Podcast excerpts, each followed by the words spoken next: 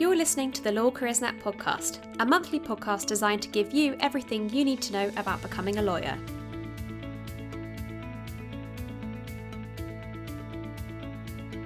Hello, and welcome back to the Law Careers Net podcast, sponsored by the University of Law. Have you heard the term neurodiversity? Do you know what it means? Where does it fit in with diversity and inclusion in a wider context? How are attitudes in the legal profession changing towards neurodivergent aspiring lawyers? In this episode, we speak to Phil Steventon from The Neurodivergent Lawyer. Phil gives a really interesting insight into neurodiversity, its definition, his experiences, how it might impact people's journey to becoming a lawyer. And it also opens up questions about diversity and equality in the legal profession what law firms, recruiters, and the profession needs to do to ensure that all types of people can bring their true selves and their unique skill sets and experiences into a legal career, which, of course, would make law firms and businesses better places to work. So keep listening for information on the neurodiversity movement, benefits and advantages of being neurodivergent, and much more.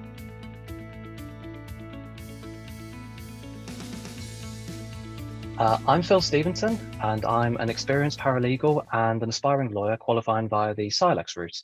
Uh, I've described myself as millennial, working class, uh, first generation autistic aspiring lawyer. I was the first in my family to study law, the first to go to a bricks and mortar university, and the first to study abroad. Uh, I graduated undergrad from Nottingham Trent University in 2012 with my LLB degree, and I completed the LPC part time at De Montfort University in 2019. Uh, over the course of my working life, it feels like I've done a lot at a lot of places, really.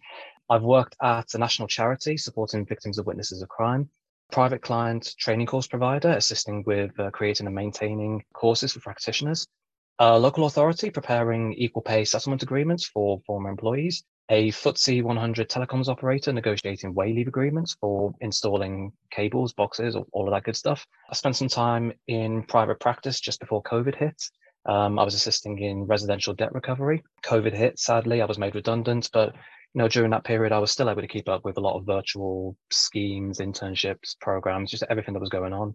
And following that, I worked remotely for a young private practice firm in the Southeast, assisting with a number of corporate and commercial transactions, all of which whilst compiling my work based learning portfolio, ready to qualify, fingers crossed, in mid 2023. And outside of my day job, I create written blogs and video content as the neurodivergent lawyer.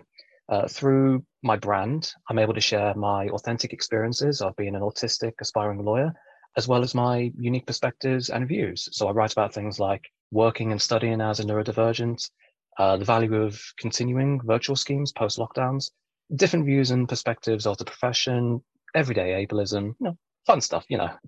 it's uh, it's also been a great chance for me to build my own brand and establish myself as a unique and interesting human in the profession, and to continue one of my goals of furthering and promoting greater acceptance, understanding, and much more serious inclusion of neurodivergent and autistic lawyers at all stages, as well as you know, greater community cohesion for everybody.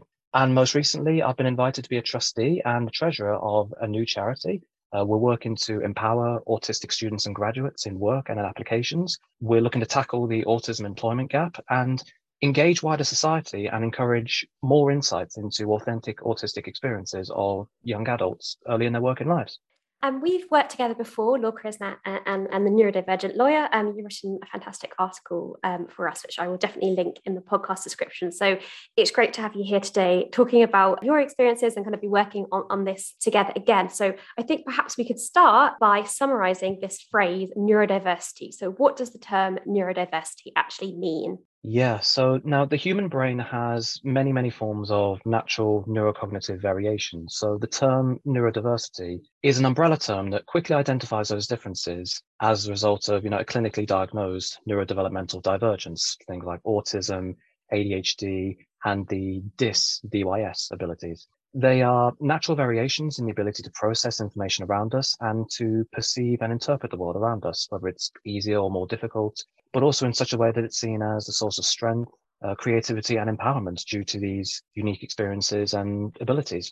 The term itself tends to cover what's called life divergences, which are variations that are with us at birth and for the rest of our life, regardless of when we discover them or receive a diagnosis. And they differ from like threshold divergences, which can occur later on in our lifetime, things like dementia or brain injuries, and impact divergences, which occur as a result of life events. So things like PTSD, depression, or bereavement. The Australian sociologist Judy Singer first coined the term in the late 1990s, and she defined it as the socio-political movement for advancing the recognition, positive reevaluation, and inclusion of neurominorities. And this is still the case today, and it was widely heralded as the neurological awakening of the social model of disability. All of these forms of neurological development are equally valid, and the conditions are multifaceted with their own unique strengths and challenges. But because ideal neurocognitive function is, quote, socially constructed, like many other forms of diversity, it means that there are power inequalities between neurodivergent people and neurotypical people. Uh, and the variations can mean functioning in the society that we live in right now is impaired. And so technically they're classed as disabilities. But a lot of us don't really identify as disabled because that word doesn't really do enough to adequately describe our unique abilities and experiences in enough detail to really understand us. And the neurodiverse community, me included, we're working hard to put much more focus on our individual strengths and abilities instead of being seen solely from a clinical viewpoint. But you know, there is a big difference between celebrating our strengths, which we should all do, and saying that it's not disabling to live as a neurodivergent in today's world. Uh, we all have our own unique experiences, but the one commonality is that we will process, retain, interpret, and learn information differently and interact and think differently. And as the saying goes, if you've met one, then you've met one. Thank you. That's a really great summary um, of neurodiversity. And I think we've spoken about diversity and inclusion on this podcast before, and it's a big push in the legal profession right now. And neurodiversity yeah. is very much a part of that, but it's often a part that I think is perhaps left aside out of the, the normal diversity and inclusion um, kind of conversations sometimes. Um, yeah, so, I, yeah. Yeah, so I'd be interested in hearing how you think the attitudes towards neurodiversity have changed over recent years and perhaps how these attitudes can affect somebody's journey to becoming a lawyer. Yeah, well, we know that the profession has historically attracted, you know, a certain type of person, hasn't it? So like high achiever, well-spoken, quick thinking, very sociable, very, very industrious, but not all neurodivergent workers will tick every single one of these boxes you know, there are some things that we find difficult that without the right support and training could affect our journey to becoming a lawyer or make it very, very difficult. And law firms and businesses will be asking the question, why should we hire someone who doesn't tick every single box? Especially given that firms are businesses and their goal is always to turn a profit and are always on the lookout for, for hires that will continue to bring the business financial success.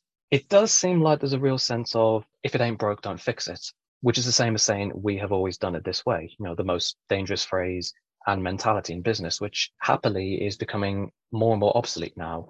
Uh, now that more and more employers are recognizing the benefits that neurodivergent workers can bring to their business. These attitudes can stifle firms from taking advantage of these unique skills and abilities that neurodivergent workers can bring, along with meaningful inclusion of these talented workers, these talented lawyers who are working so, so hard to achieve their goals, enjoy their work, and become the best version of themselves, which ultimately is what every employer wants, right? And also, I don't think everywhere really gives alternative routes to qualification like CILEx or equivalent means as much pomp and circumstance as the training contract. And yet the application process for training contracts can be inaccessible for some of us due to some of our challenges like regulating focus and recognizing intentions behind questions. So do I think these attitudes can affect a neurodivergent person's journey to becoming a lawyer?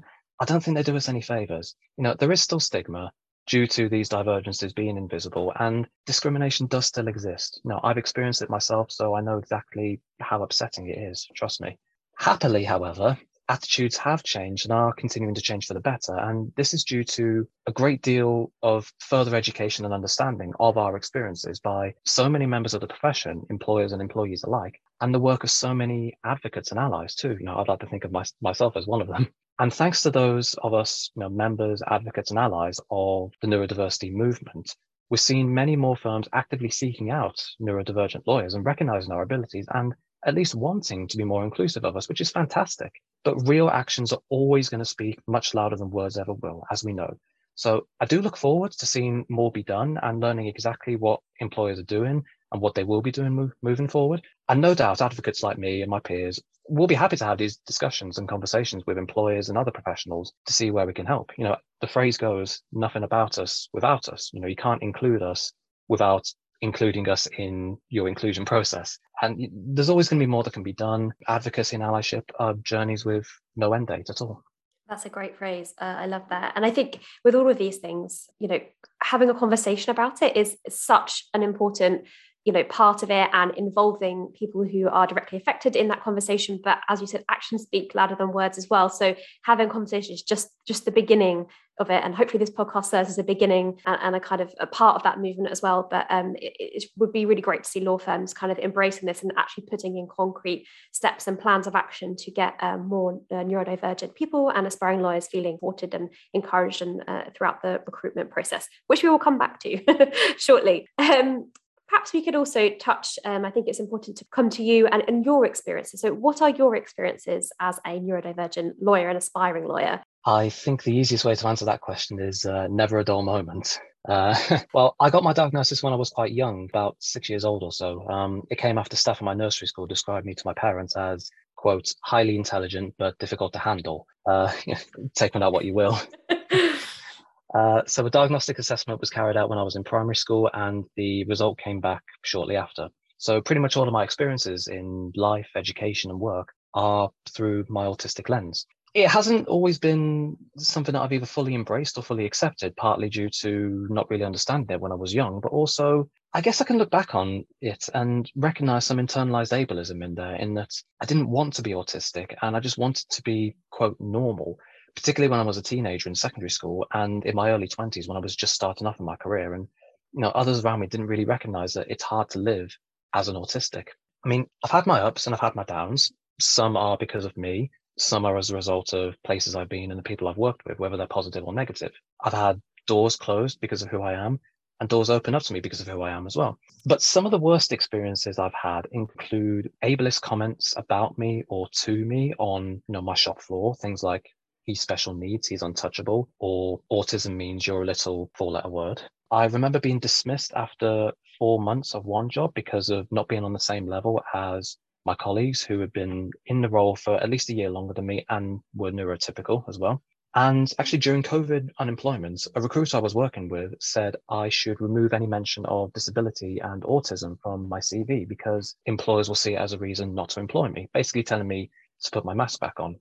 Uh, and yeah, I, I, say this not to fetishize a struggle, but it's just to point out that discrimination and ignorance does exist, and that these are probably some of the worst I've experienced. But even with this in mind, I remind myself every day of the positive experiences that I've had. So since 2020, which was when I came forward to the online legal community as autistic, when I started creating my own original content, building my brand, I've seen a really, really wholesome network of students and graduates, junior lawyers, senior lawyers, business owners, everybody just grow around me and they've accepted me, they've included me and come to me for advice as well, which is so lovely. I've been invited to speaking gigs at law firms, panel events for university societies and virtual groups.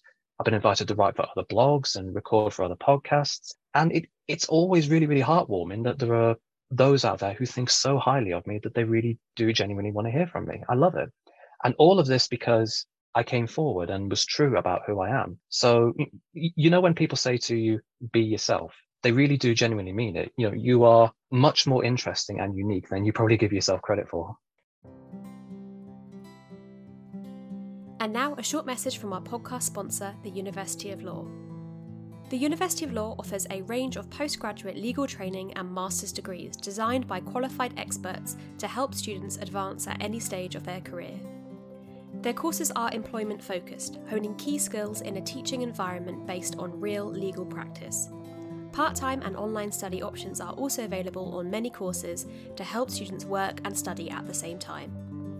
Find out more about studying at the University of Law with the link in the podcast description. Thank you. That's so great. Such a great kind of positive way to end. And I love that phrase. You're more interesting and unique than you probably give yourself credit for. So, you know, talking about in- being interesting and unique, and you touched at this, touched on this at the beginning. You know, there are so many benefits and advantages to being neurodivergent, and I love that idea of reframing uh, this to be like, hey, being my true self, I can bring all these extra things that perhaps neurotypical people might not have. So, can we talk about some of these benefits and advantages of being neurodivergent? Yeah, there, there are plenty of benefits that we as neurodivergent professionals can bring to our employer and to our colleagues. And you only have to look at our skills and abilities. and make the connection that way. So, I mean, let's take me, for example. Let's have a look at some of mine. I've got an analytical mind. I'm quite good when it comes to spotting patterns. I'm good with attention to detail when I get rolling. This means that I can develop really good in-depth knowledge and, exper- and expertise. I can spot errors or improvements that others may miss. I'm strict when it comes to rules. That means I'm strong on compliance. I'm creative in my problem solving and can approach tasks in a different way. So that means novel solutions with less time spent on back and forth emails and meetings. I don't judge because I know how it feels to be an outsider or to not feel like I belong. So I can contribute to an inclusive workplace and an inclusive employer and brand. I feel like I've got quite high emotional intelligence as well. So I can empathize well with clients who come to me and who may be struggling. Maybe they're a bereaved relative in a private client matter or a high street business owner who's having to consider a CVA due to the effects of COVID and no customers coming in. I'm very resilient uh, because I've had to overcome so many challenges in work and life, but I don't let that phase me as I continue working towards my goals. And I've got such a high work ethic as well. And that's instilled in me because I, I know I have to work twice as hard as my colleagues and peers to be on their same level. But the upside is I work hard all the time, all day, every day. So fantastic. And then there are more, you know, general benefits that neurodivergent workers can bring their workplace. Things like, you know, enhanced creativity, enhanced performance. You know, diverse thinking means fewer meetings are needed, smarter decisions are reached quicker. And generally speaking, a business with a high degree of knowledge based diversity tends to achieve a much greater team performance. But of course, every individual will vary in their strengths and challenges. You know, like we say, if you've met one, you've met one. But at the same time, it's pointless for employers to want to take advantage of our strengths and skills without also supporting our challenges. So, for instance, for me, information processing, I can struggle with that sometimes, particularly when it's new information or quite abstract or jargony or technical. I can sometimes struggle with interpreting nonverbal language. I might take a little bit longer to warm up in social situations, or I might misinterpret a question or maybe not recognize the intention behind it. For others, their challenges can include you know, recognizing words and text and numbers, fine motor coordination, regulating attention, and general information processing again. And there is an Equality Act obligation to put those reasonable adjustments in place for disabled employees, either to change a process or a physical feature or to provide extra aids so as to support them in the workplace. But much more than that, it's quite simply the right thing to do for the employee who genuinely wants to work for the employer to help them feel recognized and validated and just included for who they are. Great. Um, we actually did a whole separate podcast episode about disabilities in the legal profession where we actually touched on reasonable adjustments. Um, so do go back and listen to that episode if, if you want to kind of find out more about that. But the point is, if you are confident in being who you are on the application form and and you disclose um, whether you know whether you have a disability or whether you're neurodivergent, it's only when you do that that the firms will be able to help you perhaps law firms and employers have a way to go in terms of being open and um, accessible for, for people to apply and to know perhaps what even reasonable adjustments there might be in the first place, which is something we talked about in this previous episode. But if you're able to disclose who you are on your application form, that will enable firms to kind of provide those reasonable adjustments and really help you to succeed and do the best that you can. Um, but we're coming on to that because we want to. I want to ask you um, about your advice to recruiters and the you know the legal graduate recruitment systems and the processes. You know, how can they support people who work in the industry? How can they support neurodiverse candidates through recruitment?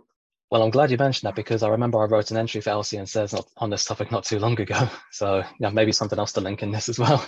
Okay, so recruiters, the big point to think about here is those Section 20 Equality Act obligations uh, to put reasonable adjustments in place for disabled and neurodivergent candidates. And making this clear right at the very start of the recruitment journey, which is normally the online application, it invites the candidate to make the request for adjustments to the process or to the interview in order to remove obstacles to showing you their best self. Now, it's not special treatment, it's not making the process easier.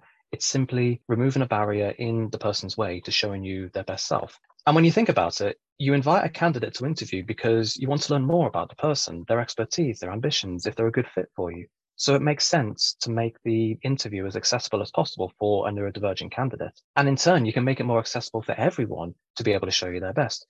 Because it may very well be that this adjustment can give neurotypical candidates a more accessible shot of showing you their best self. The choice will still lie with the employer, but you can be even more satisfied that you have more candidates showing the best they can be due to removing those obstacles. I mean, some of the things that could help might be invite the candidate into the office pre-interview to familiarize themselves with the office and the meeting room. Instead of a panel interview, have a roundtable discussion. Allow for some extra time with any assessments. And be a bit flexible with body language as well. I mean, they may be a fantastic candidate and a brilliant fit for you.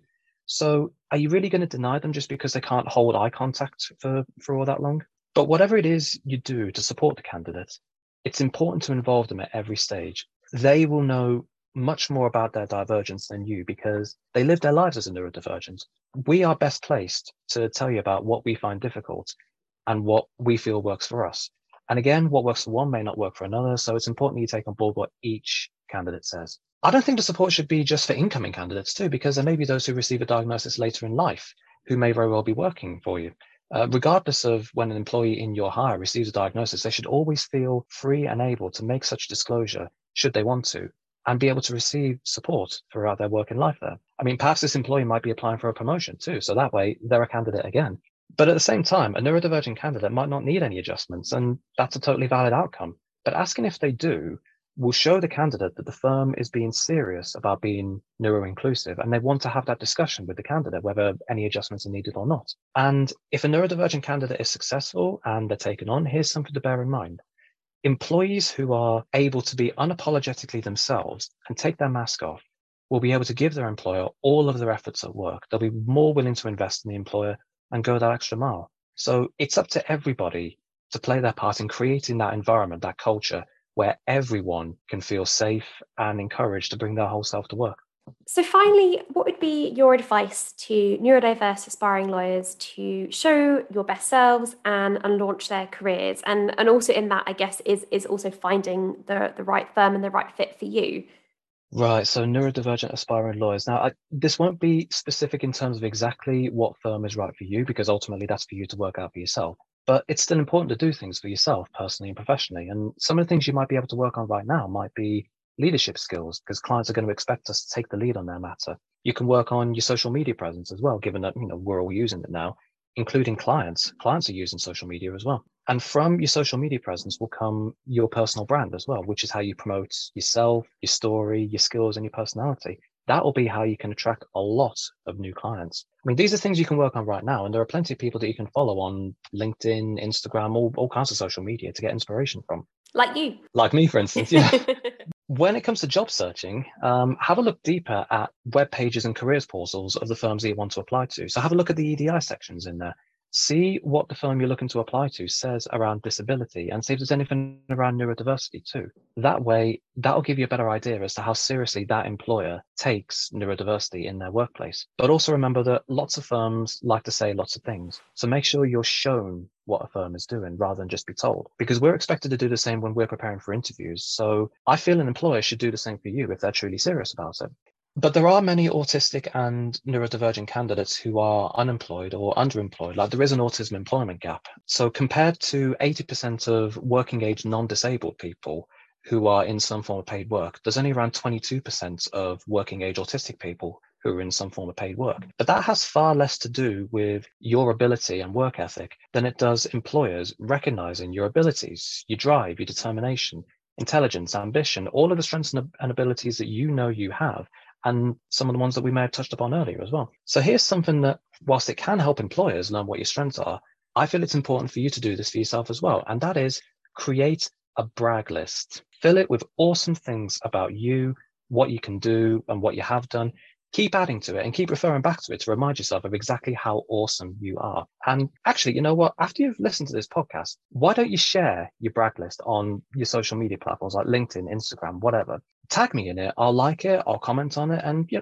let's see if we can't make this a trend for all of us. Maybe use the hashtag my brag list. Let you know, let's let's see if we can't make this a thing, right? Tag Law Careers Net too. That's a great idea. Absolutely, yeah. And finally, don't let any failures to navigate a world or a qualification path that isn't meant for you deter you from achieving your goals, being the best version of yourself, and being able to do it in the best way for you. And in the same breath, don't measure your value based on how inconvenient others think you are or what a largely neurotypical workplace feels what you need to be at your best is, particularly if this has come as a result of narrow mindedness or ignorance from persons who don't know exactly how brilliant you are I mean, yes, there will likely be some things that you just can't do, but the best person who can tell you what you can or can't do is you. You can't be someone you're not, can you? And everybody fails at who they are, quote, supposed to be. But the real measure of a person, I believe, is how well you succeed at being who you are, your true self. So be proud of the unique and interesting individual that you are and the person you're going to become for yourself. And bet on yourself, your abilities, your drive, your work ethic, everything that makes you you and everything that makes you awesome. And when you do, you'll never fail yourself.